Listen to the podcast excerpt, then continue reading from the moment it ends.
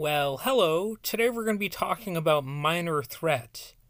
Specifically, we're going to take a look at when a punk rock song accidentally starts a movement. So, Minor Threat was known for being straight edge, which was, and technically still is, being against drugs, alcohol, and promiscuous sex. This all but eliminated most, if not all, forms of drug use in the punk rock scene. Not. See, I did the Wayne's World thing there. Anyway, even though, you know, Minor Threat didn't completely get rid of drugs and alcohol and dirtiness, Minor Threat had a significant influence on the crossover thrash and punk rock scenes in the early 1980s, and even plenty of non straight edge folks respected their musical output. There were always some conflicting elements in Minor Threat, as is the case with many political punk bands. On the very surface, if you're a hardcore punk ad- advocating peace, sometimes your meaning might get lost in your audibly aggressive music. That sounds like a stupid critique, but there's some truth to it, you know? Like if you're if you've got like a sort of a peaceful message yet you're playing these loud aggressive songs, uh, your message might be a little bit muddled. You know, Anyway, uh, the band Minor Threat broke up in 1984 at a Minutemen show after Ian MacKaye, the lead singer and uh, person who no doubt favors pacifism, got into a fight where he punched someone in the face. To my knowledge, the band never reunited for a single show, let alone a limited tour. And uh, that incident was apparently a major one uh, to make Ian sort of drop out of the punk rock movement. Or he says that, you know, punk rock kind of moved on from him in a manner of speaking. Um, so, anyway, uh, Minor Threat did break up, but in 2002, apparently two previously unreleased songs were included on the 20 Years of Dischord compilation, and that seems to be the closest they have come to releasing new material. Although Ian MacKaye emphasizes that punching incident, Minor Threat no doubt also disbanded due to disagreement over the direction the band should go in. Since the breakup, Ian MacKaye has been an active artist and activist with his best known other musical act being Fugazi. Former Minor Threat guitarist Lyle Preslar remained an influential figure in the punk rock scene, playing in two other influential, even if not hugely famous bands. You have the Meatmen and the first incarnation of Sam Samhain. You know, uh, the band that Glenn Danzig was also part of. So uh, Lyle Preslar also stayed in the music business, and he even ran Caroline Records uh, for a while, and kind of helped usher in some lesser known bands at the time. Maybe you could call them underground bands or whatever term you want to use. Um, these were non mainstream artists that he sometimes managed to showcase on that record label. Guitar wise, Lyle Preslar is known for his impressive ability to, to ability to play full bar chords at breakneck speeds. So I kind of flubbed that line there. I anyway, um Minor Threat was purposively hardcore, and one might accuse Minor Threat's typically fast-paced and angry music of sowing disorder and chaos, but Minor Threat combined hardcore punk with some leftist politics, a rebellious attitude, and a sense of humor that would be adopted by many future punk rock acts. So I, I know some of you out there, they might be scratching their heads. Uh, sense of humor, you know, minor threat. But if actually, if you pay attention to their songs, there is more humor in there than people might give them credit for.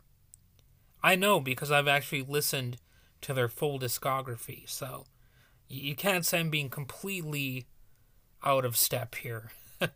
They're widely credited for helping pioneer the straight edge movement with a song bearing that same name. However, it's it's interesting because MacKaye was somewhat distanced from that. He did not mean to actually start the straight edge movement, especially uh, when it comes to the more militant attitudes against drugs, alcohol, and promiscuity. Basically, the band Minor Threat meant those songs to be almost more of a personal statement. And I'm sure I'm sure it's complicated because you don't necessarily want to distance yourself from that message too much if you actually adhere to it, right? But I, I think when it comes down to it, it's like a lot of things, you know, people can take a good idea and make it seem like the worst idea ever. And I think that's what some people did with the whole straight edge thing, you know, they made it seem like like oh if you if you do drugs or if you take alcohol, you know, you're a monster or something like that. You know what I mean? Like it's it's become a, a little bit puritanical and Ian MacKaye and other former straight edge uh, people. Well, he's not. I don't think he's former straight edge, but you know what? Form former straight edge people have made that critique of that movement. You can see a, a documentary on it or two, and you, you'll you'll see exactly what I'm talking about. And um, in fact, as if to make a point that he's not really that militant, Ian MacKaye did a pretty kick-ass side project called Pailhead with Ministry's Al Jourgensen, who was actually known for his rampant drug use.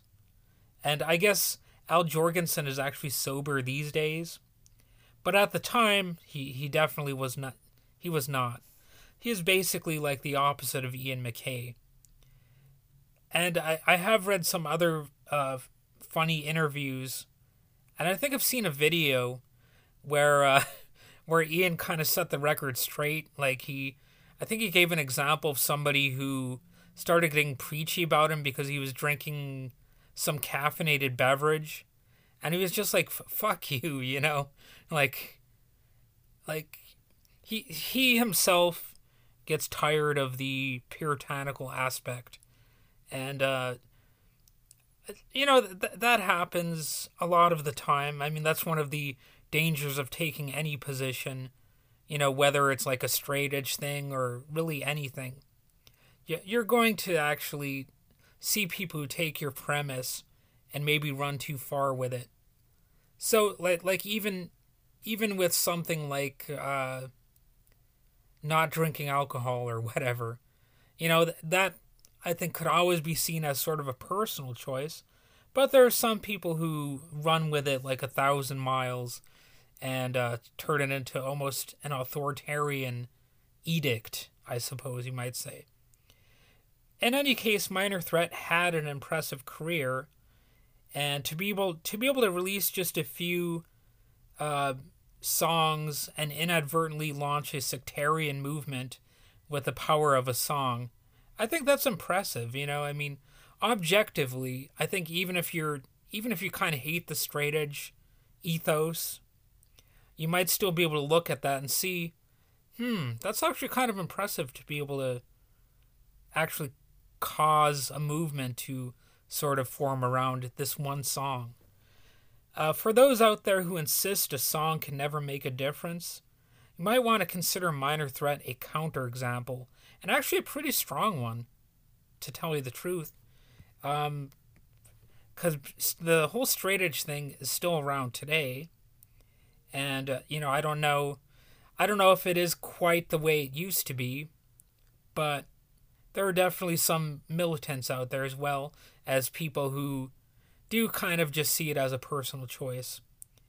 And uh, whether you share the song's stated beliefs or not, you should definitely still check it out. It's a good song. Really, everything that Minor Threat released, to my knowledge, that I have heard is actually pretty good. And I would say basically the same thing about Fugazi. You know, check out all of these songs, all of these bands. And it's like anything, you might enjoy some of them more than others. but I think the complete discography of Minor Threat pretty much kicks ass. So that's about all I need to say about it. Um, have a good day. Bye bye.